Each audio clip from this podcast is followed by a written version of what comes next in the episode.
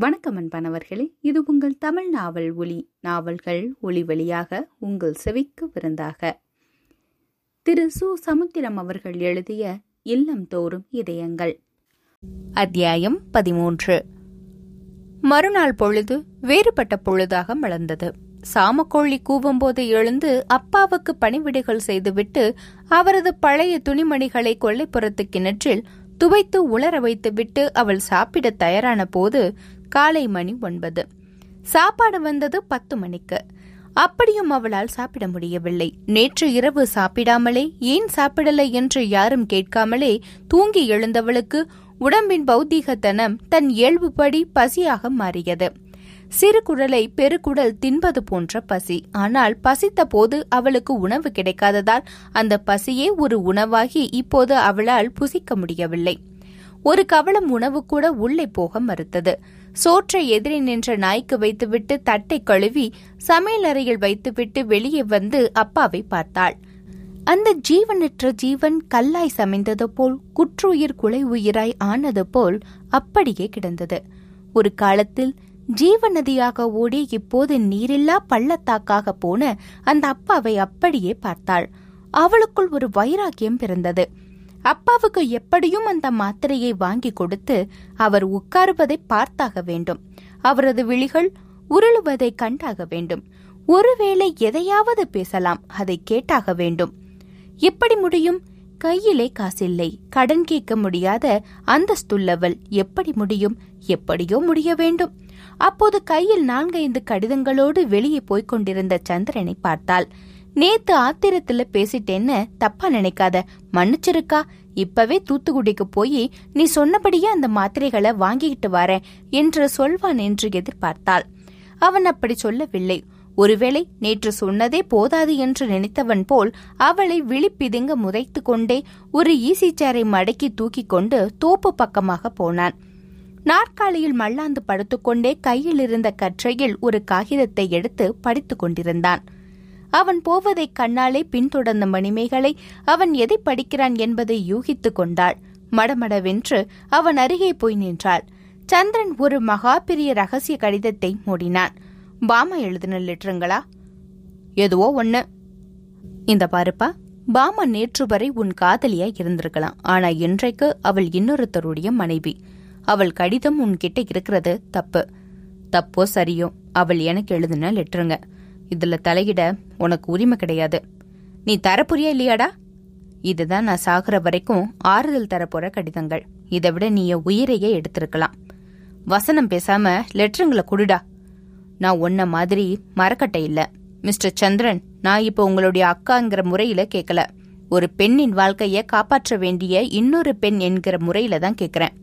கல்யாணமான ஒரு பெண்ணோட லெட்டருங்களை வச்சிருக்கிறவனுக்கும் ஒரு காளி பையலுக்கும் வித்தியாசம் கிடையாது.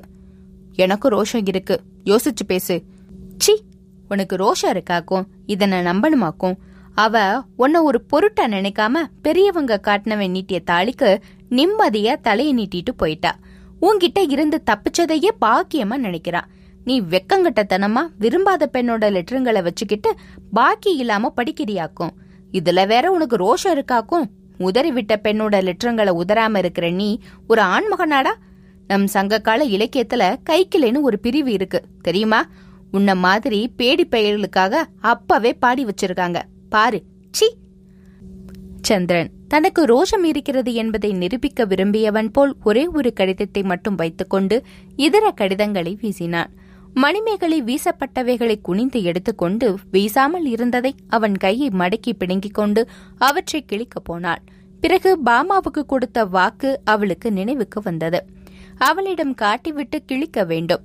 அவள்தான் கொடுத்த வாக்கை நிறைவேற்றவில்லை. நாமாவது நிறைவேற்றுவோம். தம்பி மீதே சற்று இரக்கம் ஏற்பட்டது. அவனை அனுதாபத்தோடு பார்த்து கொண்டே அப்பாவின் பக்கம் வந்தாள். இப்போது அந்த அனுதாபம் கடும் கோபமாக வந்தது.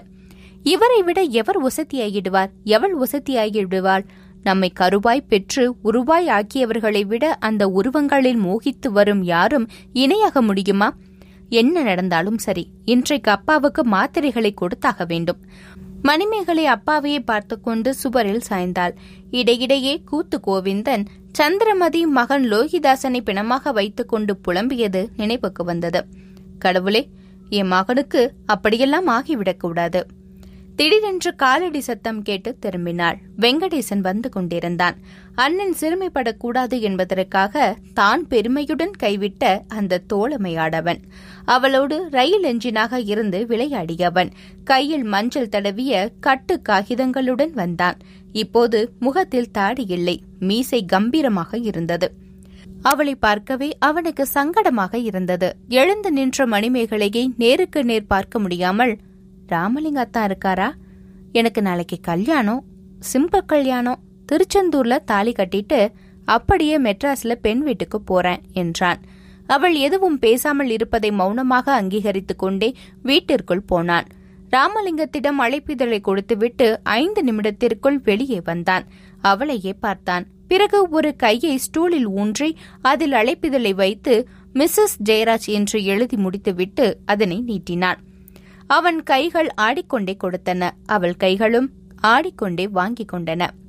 மணிமேகலை அழைப்பிதழை பிரித்து படித்தாள். ஆயாசப்பட்டவள் போல் சுவரில் தலை சாய்த்து கொண்டாள். அவளுக்கு இருந்த நோயும் இருக்கின்ற பிரச்சனைகளையும் ஓரளவு அறிந்து வைத்திருந்த வெங்கடேசன் அவளை கல்லூரி காலத்தில் பஸ் நிலையத்தில் எப்படி பார்ப்பானோ அப்படி பார்த்தான். ஆசை பொங்க பார்த்தான். பிறகு அழுகை பொங்க கேட்டான். ஏமா பேச மாட்டிக்க ஒரு வார்த்தையாவது பேசேம்மா. மணிமேகலை தன்னை அடக்கிக் கொண்டு தலையை சுவரிலிருந்து எடுக்க முடியாமல் என்னத்த பேச? நான் என்ஜின் இல்லாத ரயிலா போயிட்டேன் என்றாள். சொல்ல முடியாததை அவள் சொல்லிவிட்டாள். அவளையே மெய் துடிக்க மெய் மறந்து பார்த்து கொண்டிருந்த வெங்கடேசன் வெளியேறினான். அந்த என்ஜின் ரயில் பெட்டியை விட்டுவிட்டு தனியாக ஓடியது. புதையுன் பின்னே போனது என் நெஞ்சே என்று அந்த மணிமேகலையே புலம்பினாள் என்றால் இந்த மணிமேகலையோ பழையோன் முன்னே நெஞ்சம் பட்டுப்போனது என்று விக்கித்து நின்றாள். அந்த மணிமேகலையின் என்ன சேர்க்கையால் புங்கை மரத்திற்கு கீழே காதலனுடன் பேச நாணிய சங்கக்கால பெண் காதலன் காரணம் கேட்டபோது என் அன்னை எனக்கு முன்னால் நட்ட புங்கை மரம். இது என் தமக்கை. நாணம் வராதா? என்று சொன்னதாக புலவர் பாடிய பாட்டொன்றை கல்லூரியில் படித்ததும் அந்த பாட்டுக்கு வெங்கடேசன் கோனார் நோட்ஸில் கொண்டு வந்து கொடுத்ததும் அதில் நினைவுக்கு வந்தது. உடனே மரம் போல் கிடந்த தந்தையை நாணங்கலந்த அவலத்துடன் பார்த்தாள். அந்த உருவத்தின் பொட்டல் கண்கள் இரண்டிலும் ஒரு சொட்டு நீர் உருண்டு திரண்டு நின்றது. மணிமேகலை அவரது கால் பாதங்களை கட்டிக்கொண்டே கண்ணீர் சிந்தினாள். கண்ணீர் விடும் அந்த உருவத்தை இருக்க வைத்து முடியுமானால் பேச வைத்து பார்க்க வேண்டும் என்ற எண்ணம் வைராக்கியமாக அவள் தன்னை தைரியப்படுத்திக் கொண்டதுடன் தனக்குள்ளே தன்னை நொந்து கொண்டாள். சேச்சே பெற்ற அப்பாவை விட காதலிய தம்பி பெருசா நினைச்சிட்டான்னு நான் கோபப்பட எனக்கு என்ன அருகதை இருக்கு? நான் கூட இப்ப அப்பா மரணப்படுக்கையில் இருக்கிற இந்த சமயத்துல கூட வெக்கங்கட்டத்தனமா நினைக்கிறேனே. சந்திரன்லாம் எம்மாத்தரம் எப்படியும் அவனுக்கும் ஒரு கல்யாண ஏற்பாடு பண்ணிட்டு தான் ஊருக்கு போகணும். மணிமேகலை வெங்கடேசனை விலக்கி வைத்துக்கொண்டு தம்பியை பின்னுக்கு தள்ளி கொண்டு தன்னையும் பின்னால் வைத்து தந்தையை முன்னால் வைத்தாள். மாத்திரைகளை வாங்கியாக வேண்டும். யார் போய் வாங்கி வருவார்கள்? ஒருவேளை ரத்தினம் அண்ணங்கிட்ட கேட்டு பார்க்கலாமா? மணிமேகலை வாரி சுருட்டி எழுந்தாள். தலைமுடியை சரிப்படுத்தாமலே செருப்பை போட்டுக் கொள்ளாமலே முந்தானையை மட்டும் இழுத்து பிடித்து போர்த்தி கொண்டு நடந்தாள். வழியில் இவள் ஜாதி ஏழை பெண் காத்தாயும் அரிஜன பெண் ராமக்காவும் இன்னும் இவர்களைப் போன்று இரண்டொரு விவசாய கூலி பெண்களும் இவளை சூழ்ந்து கொண்டார்கள். ராமக்கா மூச்சை பிடித்து வெளியே நிற்பவள் போல் பேசினாள். எம்மா எம்மா எப்படி சொல்றதுன்னு தெரிய மாட்டிக்கு. சொல்லாமலும் இருக்க முடியல. இந்த நாயும் பேயும் நாலு விதமா பேசுது. வேற யாரும் இல்லம்மா. உங்க ஜாதியில ஒசந்து நிக்கிற ஆளுங்க தான் நீங்க வாழா வெட்டியா வந்துட்டியலாம். புருஷங்கிட்ட ஒத்து போவ தெரியலையா? இன்னும் ஒரு வருஷத்துல கையை காலில் விரல் இருக்காதான். உங்க நாத்தனாக்காரியும் பீட போக மாட்டேங்குதுன்னு எல்லாருக்கிட்டையும் சொல்லுதாவ உங்களை வாய் நிறைய வரணும்னு சொன்ன இந்த வாயாலேயே இப்ப சொல்லுதேன். பேசாம புருஷ வீட்டுக்கே போயிடுங்கம்மா. நல்லதோ கெட்டதோ அங்கேயே பழிக்கடங்கம்மா இன்னொன்னையும் சொல்ல நினைக்கேன். ஆனா வரமாட்டிக்க. சும்மா சொல்லு. நான் இப்போ எல்லாத்தையும் தாங்கிக்குவேன். உங்களை போய் இந்த ராசாத்திய போய் கூத்து போடுற கோவிந்தனை வச்சுக்கிட்டு இருக்கிறதா உங்க நாத்தனாரே சொல்லியிருக்காங்கம்மா. ஏ ராசாத்தி மவராசி போய்சாம போயிடுமா வந்துடணும்னு சொல்ல முடியாம போன என் வாயில கரையை அரிக்க கட்டரும்பு திங்க பேசாம போயிடுமா? போயிடு என் மவராசி எல்லா பெண்களும் ராமக்கா சொல்வது உண்மை என்று ஒப்புக்கொண்டவர்கள் போல பறக்க பறக்க விழித்தார்கள். மணிமேகலை அந்த அன்பு பொட்டலங்களை ஆசை தீர பார்த்து கொண்டே நெஞ்சில் விழுந்த இடியை நிலத்திலே போட்டவள் போல நிலம் நோக்கி நடந்தாள். ரத்தினத்தின் ஓலை வீட்டுக்குள் அவள் வந்தபோது அவன் தன் மகனுடன் தெள்ளாங்குச்சியை சீவிக் கொண்டிருந்தான் அந்த பயலோ நொங்குவண்டி நொங்குவண்டி என்றான். வராதது போல் வந்த மணிமேகலையை பார்த்த ரத்தினத்திற்கு முதலில் ஒன்றும் ஓடவில்லை. உள்ளே அம்மையில் துபையில் அரைத்துக் கொண்டிருந்த பெண்டாட்டிக்கு கேட்கும் வகையில் மிராசுதாரமாக வந்திருக்கு என்றான். பிறகு ஏய் கொம்பேறு மூக்கி இங்க வந்து பாருமுடி ஓ நாத்தனார் வந்திருக்கா? என்று ஆனந்த கூத்தாடிய போது அவனோடு அம்மி மிதித்த அந்த பெண் மணிமேகலையை அருந்ததியை பார்ப்பது போல் பார்த்தாள். பிறகு எழுந்துருமா இந்த கோரப்பாயில உட்காருமா ஒம்மத்தான் பக்கத்து டெய்லர் கடையில முக்காளி கிடக்கு. எடுத்துட்டு வருமே என்றாள். ரத்தின முக்காளியை எடுப்பதற்காக தன் இரு கால்களையும் குவித்த போது மணிமேகலை கையாட்டி தடுத்தாள். ஆரவாரங்கள் ஓய்ந்த பிறகு மணிமேகலை தன் அப்பாவின் நிலைமையையும் சகோதரர்களின் போக்கையும் நாகரிகமாக எடுத்துச் சொன்னாள். பிறகு என் வீட்டு நிலைமையும் சரியில்லை அண்ணே என்றபோது ரத்தினம் அமைதி கலந்த ஆவேசத்தில் அவளிடம் பேசினான். உனக்கு நடந்தது எல்லாம் எனக்கு தெரியுமா? அரக்கோணத்துல இவளோட பெரியப்பா பேர ஒரு தொழிற்சாலையில டர்னரா வேலை பார்க்கான். உனக்கு அவனை தெரியாட்டாலும் அவனுக்கு உன்ன நல்லாவே தெரியும். நீ அங்க பட்ட பாடையெல்லாம் அவன் எனக்கு சொன்னான். எனக்கும் தெரியும். உன் புருஷன் இன்னொரு பெண்ணோட சினிமா தியேட்டர்ல பாத்திருக்கான் மனிதர்கள் ஜாதி அடிப்படையில தனித்தனியா நிக்கிற ஒரே ஜாதியிலையும் மனுஷங்க பணத்தின் அடிப்படையில் தனித்தனியா நிக்கிற இந்த சமுதாயத்துல இந்த மாதிரி நடக்கிறது சகஜம்தான்.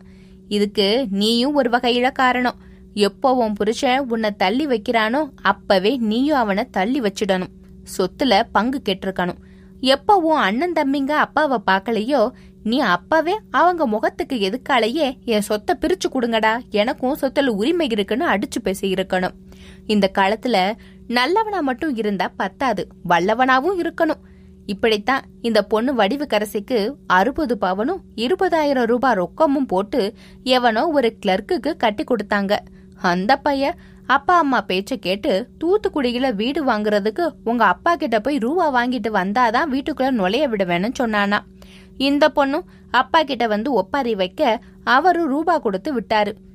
இப்படிப்பட்ட பயல்வ கிட்ட எதுக்காக வாழணும்? தாலி அறுத்தவன் மூஞ்சியில வீசினாதான் என்ன? இந்த லட்சணத்துல கல்யாண அழைப்புதல்ல முருகன் படத்தை போடுறானுங்க முட்டா பயலுவ. இவங்க முருகனுக்கு பதிலா ரூபா நாணயத்தல்ல அழைப்புதல்ல போடணும். துப்பு கட்ட பயலுக. துட்டு தான் இவனுங்களுக்கு முக்கியம். மணிமேகலை சிந்தனையிலிருந்து விடுபட்டவாறு கேட்டாள். சரி இப்போ ஆக வேண்டியதுக்கு வழி சொல்லு. பொறு தூத்துக்குடி போறேன். நாலு மாத்திரை வாங்கிட்டு வரேன். யாரிடமாவது கொடுத்து அனுப்புறேன். நாங்க வர முடியாது. உங்க அண்ணனுக்கும் எனக்கும் அடித்தடி மட்டும்தான் வரல. இப்ப வந்தா நல்லா இருக்காது. உன்கிட்ட பேசிக்கிட்டே இருந்தா எத்தனையோ விஷயங்கள் புரியறப்பல இருக்கு. நீ சொல்றத ஒத்துக்க முடியாட்டாலும் ஆறுதலா இருக்கு. அப்போ நான் வரட்டுமா? அப்பா தனியா இருக்காரு. ஹம், கடலுக்கு மத்தியில தாகத்துக்கு தண்ணி கிடைக்காத கதை உங்க அப்பாவோட கதையும் உன்னோட கதையும். நான் வரட்டுமா? அவ்வளவு சீக்கிரமா உன்னை விட்டுடுவோமா? அடியே பகவதி அம்மாளு உன் நாத்தனாருக்கு உபசரிக்கிற லட்சணம் அடியுது. பகவதி அம்மாள் சிரித்துக் கொண்டே ஒரு தட்டில் வறுத்த மொச்சை கொட்டையையும் கூடவே ஒரு டம்ளர் கருப்பட்டி காப்பியையும் கொண்டு வந்து கொடுத்து விட்டு இவிய பேச்ச கேளாதம்மா. ஊர்ல யாரும் சண்டை போடலைன்னா இவியளுக்கு தூக்கம் வராது என்றாள். நான் இப்ப சொல்றதுதான் தங்கச்சி. உன் புருஷன் கூட இனிமே உன்னால இருக்க முடியாது. அந்த நரிப்பைய ராமபத்திரம் பத்தி எனக்கு நல்லா தெரியும். என் உதவி உனக்கு தேவைன்னா ஒரு லெட்டர் போடு. நான் அங்க வந்து நிக்கிறேன். மருந்து எப்படிண்ணே கொடுக்கணும்? எப்ப கொடுக்கணும்? எப்ப கிடைக்கும்? இன்னும் ஒரு ஒரு மணி நேரம் பொறுத்துரு.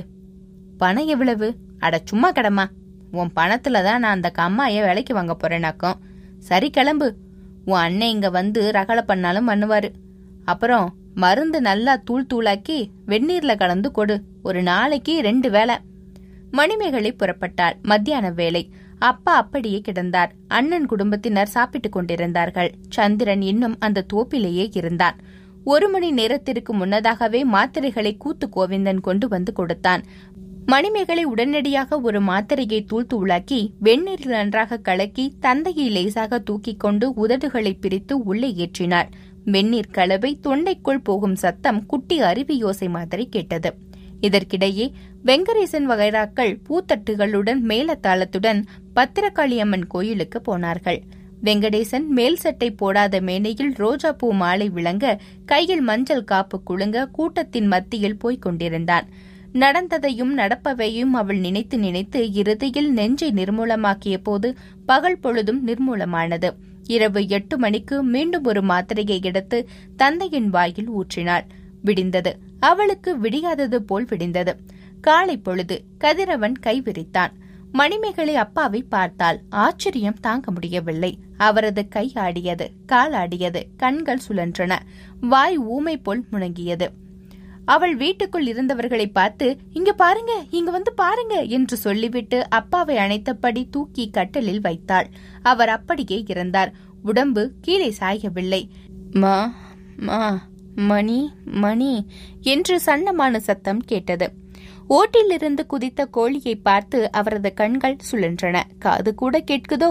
மணிமேகலை ஆனந்த பரவசமானாள். அப்பாவை கட்டிப்பிடித்து குழந்தை மாதிரி விம்மினாள். பின் தாய் மாதிரி நீவி விட்டாள். பாட்டி மாதிரி அவரை உச்சி மூந்தாள். அப்பா அப்பா அப்பா! அம்மா அம்மா அம்மா!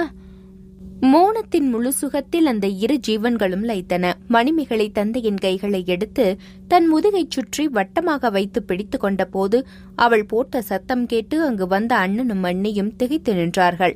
உங்களால செய்ய முடியாதத நான் செஞ்சு காட்டிட்டேன் பாருங்க என்று பௌசு செய்கிறாளோ? அண்ணன் அவளை பாராட்டாமல் அவள் மாத்திரைகளை வாங்கி வந்த விதத்தை பாராட்டினான். ஆமாளா நீ எதுக்காக ரத்தனத்தோட வீட்டுக்கு போன? போனால் என்ன? அவன் என் வயல்ல மறியல் பண்ண போறானா? நீ என் மானத்தை வாங்கும்படியா எதுக்காக போன? நான் எதுக்காகவும் போல. மாத்திரைகளை வாங்க தான் போனேன். அதுக்கு மட்டும்தானா? இல்ல. அன்னிக்காரி அவன் பேச்சுக்கு இடைசெருகள் ஆனாள். இன்னும் எதுக்கு மறைச்சு மறைச்சு பேசணும்? நேத்து கோவிந்தன் கூட கூத்தடிச்சா. மத்தியானம் ரத்தனத்துக்கு கிட்ட போயிட்டு வாரா. நாளைக்கு எவன் கூட போக போறாளோ? கல்யாணம் ஆகும் முன்னதான் வெங்கடேசன் கிட்ட சிரிச்சா. இன்னுமா இப்படி? நம்ம வீடு வேசிக்குடியா மாறப்போகுது பாரும். அங்கேயும் ஏடா கூடமா நடந்திருப்பா. அதனால தான் அவங்க துரத்தி விட்டுட்டானுவ. ஊர் வாய மூட முடியுமா? மணிமேகலை காதுகளை பொத்திக் கொண்டாள். கண்கள் அப்படியே கொட்ட மறந்து விழிகள் இமைக்க மறந்து நின்றன. வார்த்தைகளின் வலிமையினால் உள்ளத்தால் உதைப்பட்டு முகத்திலே வேர்வைப்பட்டு முன்னிருப்பவர் புரியாமல் அவள் தவித்த போது திடீரென்று ஆங் ஆங் என்ற சத்தம். மணிமேகலை தவிர இதர இருவரும் அந்த கிழவரை திரும்பி பார்த்தார்கள். அந்த உருவம் இப்போது சன்னமாகவும் அதே சமயம் சாப குரலிலும் பேசியது. கண்களில் நெருப்பும் நீரும் ஒன்றாக நின்றன. எம்மா எம் மவளே உடனே போயிடு. அரக்கணும் போயிடு. நீ நெசமாவே என் மகன்னா போயிடு. போ என் மவளே போயிடு போ என்றது. இப்போது மணிமேகலையும் அந்த இருவருடன் சேர்ந்து பார்த்தபோது அந்த உருவம் ஆசை குலுங்க மேனி குலுங்காமல் அமர்ந்திருந்த அந்த உருவம் அணுவணுவாக சாயாமல் சட்டென்று கட்டிலில் விழுந்தது. ஒரேடியாக ஒட்டுமொத்தமாக விழுந்தது. தானும் அப்படி விழுந்துவிடக் கூடாதா என்று ஏங்கிய மணிமேகலை வெறித்து பார்த்தாள் உற்று பார்த்தாள். தன்னை பெற்றவனை ஏன் பெற்றாய் என்பது போலவும் பார்த்தாள். எல்லோரும் அவரை நெருங்கி பார்த்தார்கள். கண்கள் மீண்டும் நிலைக்குத்தி நின்றது. வாய் கோணி போய் நின்றது. கை கால்கள் சில்லிட்டவை போல் உணர்வின்றி கிடந்தன. மூக்கில் வழியாக மட்டும் லேசாக காற்று வந்து கொண்டிருந்தது. மணிமேகலை புரிந்து கொண்டாள். இது மீளாத முடக்கம். மீட்க வேண்டியவர்களே முடக்கி போட்ட முடக்குவாத முடக்கம். இடக்குவாத முடக்கம். இனிமேல் கண்கள் சுழலாது. கை கால்கள் ஆழாது. நீர் முட்டாது. இனி நெருப்புதான் சுடும்.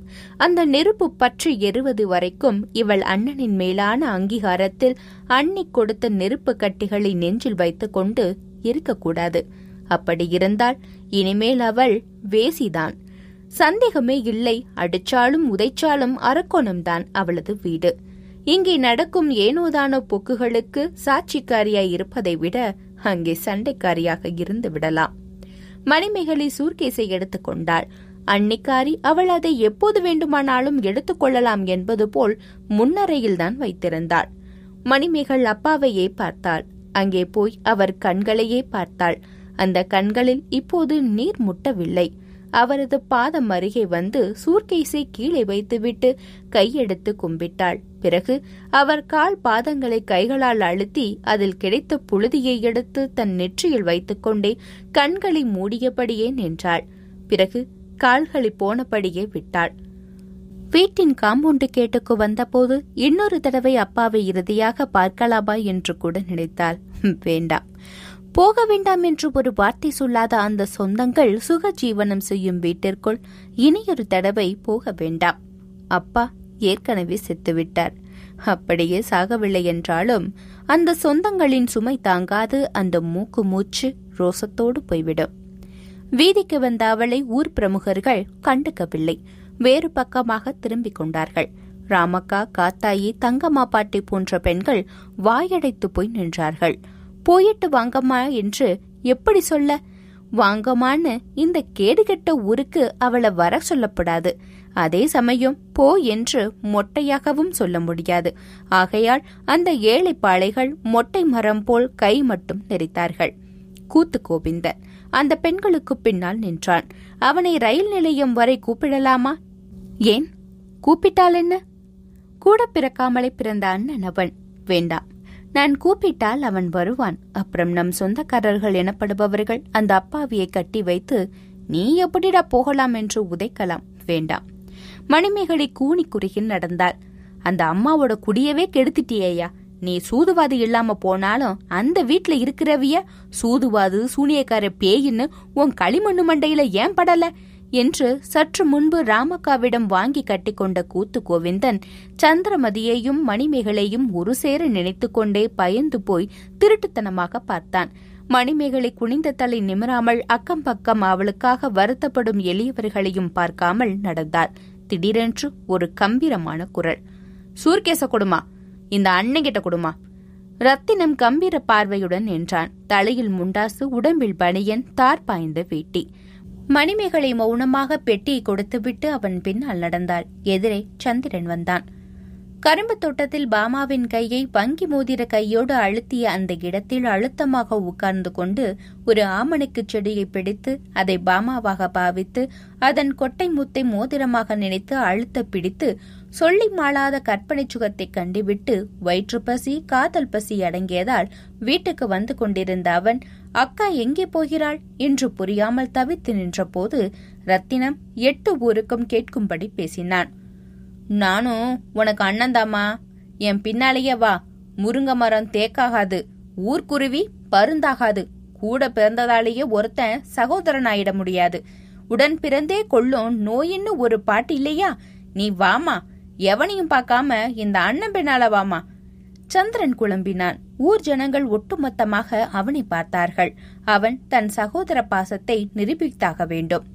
நானும் ஸ்டேஷனுக்கு வரேன். மணிமேகலை தம்பியை பார்த்தாள்.